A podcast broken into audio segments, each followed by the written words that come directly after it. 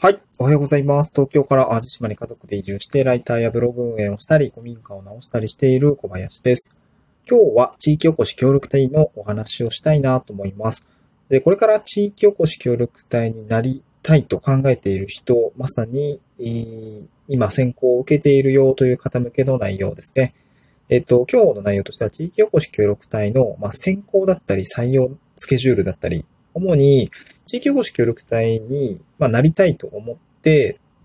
実際に応募だ、まあ、探してみたりとか、うん、応募だったりとか、そして選考に臨んだ時ですね、のスケジュール感、まあ、合否決定が出るまでのスケジュール感って、じゃあ一体どれくらいなのか、みたいなことをですね、お話をしてみたいなと思います。で、これは、えっと、前、えっと、前の放送にですね、えー、っと、なかなかさんからコメントをいただいていて、えー、まあそういったリクエストに近いような形で回答をしているというような感じですね。で、なかなかさんからコメントいただいた内容としては、今、地域おこし協力隊二次試験面接受けているそうで、で、公費どれくらい、公費が出るまでにどれくらい期間かかりましたかっていう内容でした。えー、結構これ地域おこし協力隊によるかな、あの、自治体によるかなっていうところもあったので、まあ、僕の感覚のスケジュール感だったりとか、えー、僕の友人の協力隊の関係者の方から聞いた内容だったりとか、あとは、うんとね、ある程度、うん、採用時期だったりとか、うん、なんていうのかな、そういうのがね、いろいろパターンとして読み取れることもあるので、これをご紹介したいなと思います。で、地域おこし協力隊からになりたいなと思って、うーん、そうですね。なりたいなと思って実際になれる日、なれると決まる日ってどれくらい期間があるのかなと思うんですけど、まあ、早いと、そうですね。多分3ヶ月ぐらいで、うーん、決まるんじゃないかなと思います。3ヶ月ぐらいですね。あ、なりたい。あの、募集出てる。う、うなんか、行くみたいな感じの、あそういうか過程を踏んで、多分最短3ヶ月ぐらいで決まるんじゃないのかなと思います。で、大体その先行スケジュールというのはどういう感じで進んでいくのかというと、まずは大体、うん募集情報が出ますよね。応募情報が出てきます。で、各自治体においては、おそらく自治体のホームページで、えー、募集を始めることが一般的かなと思います。で、それに加えて、うん、多くの自治体がやっているのは、ジョインというプラットフォームというか、まあ、そう、えっと、地域おこし協力隊の情報はですね、まあ、掲載されているジョインというね、移住定住推進、移住、移住交流推進機構さんですかね。えー、ここがやっているサイトがあって、ジョインというサイトがあるんですけど、えー、ここに募集を掲載した方が、まあ結構、あの僕も、あの、なんていうかな、募集を出す側の自治体職員側の意見で、あの、まあ、次の協力で募集するんで、あの、募集しますよって担当者の人と、まあ、喋る機会もあって、なんか今どれくらい来てるんですかって聞いたら、いや、あんまりまだ出てないんだよねって言って、ジョイン出しましたって聞いたら、あ、ジョイン出してなかったわ、みたいなこと言ってて、なんかその運用もちょっと若干ずさんだったところもあったみたいなんですけど、えー、まあ僕もそうだったんですけど、ジョイン3ジョインしかほぼ見てないんで、あの、絶対出した方がいいですよ、みたいな感じで、担当者の人にお願いをして、次のね、協力隊の、えー、募集が、まあ、よりね、広まるように、あの、出していただいたんですけど、あの、で、ジョインというものを見ていくと、まあ、各自治体だったりとか、あの、まあ、やりたいことだったりとか、エリアだったりとかで絞れるようなサイトがあるんですけど、そこに出しますよね。で、そこに出して、まあ、自治体のスケジュール感ですね。大体、まあ、募集が始まった初月だったり、初、翌月ぐらいは、えー、募集期間になりますね。うん。だいたい1、2ヶ月ぐらいが募集期間になる。まあ、短いものだとね、本当に短いんだよね。淡路市なんかは、なんか出して2週間ぐらいしか募集期間から、えー、募集期、応募期限が定められてて、短くねえと思ったんだけど、あのー、ね、短いよね。だから、まあ、見逃すっていう可能性もなき、なきにしもあらずです。で、えー、大体その募集期間が1ヶ月ぐらいあって、で、その後、書類選考が始まります。書類選考が始まります。で、その後に、まあ、書類選考、大体通るかなと思います。まあ、変な書き方、なんか明らかにやばそうなやつみたいなやっぱ弾かれると思うんですけど、えー、っと、何か落とす、一般的な就職活動のような、えー、ね、大企業の就職活動のような、うん、落とすための書類選考、足切りみたいのは多分あんまなくって、えっと、まあ、迷ったら逃走ぐらいの感覚かなと思いますね。まあ、そこまで数が多いの、多くないのと、やっぱり話さないとわかんないこともたくさんあるので、まあ、迷ったら逃走みたいな感じですかね。うん、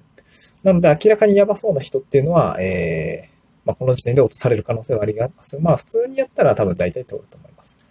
で、続いて、えー、まあ、なので、応募書類の数にもよるんですけど、えー、一次審査というのが、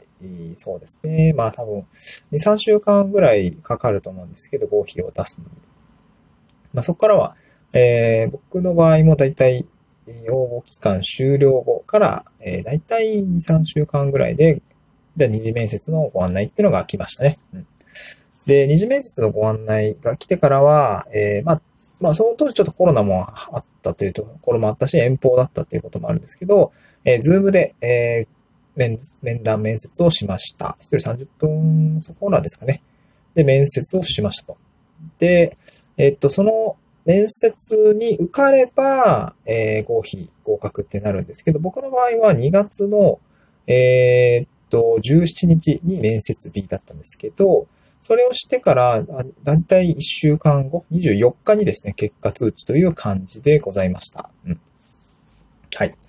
なので、だいたい1週間ぐらいというようなイメージですかね。うん、で、これは、どうですかね。後日、まあ、担当者の担当の人に聞いたら、僕の時は結構その、先行者数が多くて、倍率もすごい高くて、で、ちょっとその、迷った人もいた。えっと、僕ともう一人が、なんかちょっと、混戦だったようで、うん、結構悩むなみたいな、地域の人にも確認しないといけないなみたいな、地域の人的にはどっちがいいかなみたいな感じの、まあ、やりとりがあって、まあ、この人にしますっていう感じで決まったみたいなんですよね。うん。その結果、1週間という結果だったので、まこれが地域の方とか、うん、なんかそういったところに裁量がないような場合、あの、自治体関係者だけで決められるような場合は、もう少しね、多分ね、うん、早いかなと思いますね。一週、まあ大体一週って、一週間と動き的には結構早いと思うんですけどね。あの自治体からしたら。うん、もろもろの、あの、手続きとかもあるので。うん、で、えー、その結果、結果通的には、あ一週間というのが、まあ、僕の場合はこうだったよって形ですね。うん、で、全体的なスケジュール感で言うと、僕の場合は、12月から応募開始。で、12月、え、っと、翌1月から、えー、書類審査期間ですね。で、1月31日にそれの書類審査期間が終わって、2月に17、2月から、まあ、次、あの、面接ですよね。面談があって、で、この当月中、2月中には合否結果が出るというようなスケジュールで動いてました。なので、12月、1月、2月、3ヶ月間ぐらいでですね、合否が出たというような感じでございました。うん、はい、こんな感じですかね。で、まあ、その後の動きを、まあ、動きというか、なんていうんですかね、うん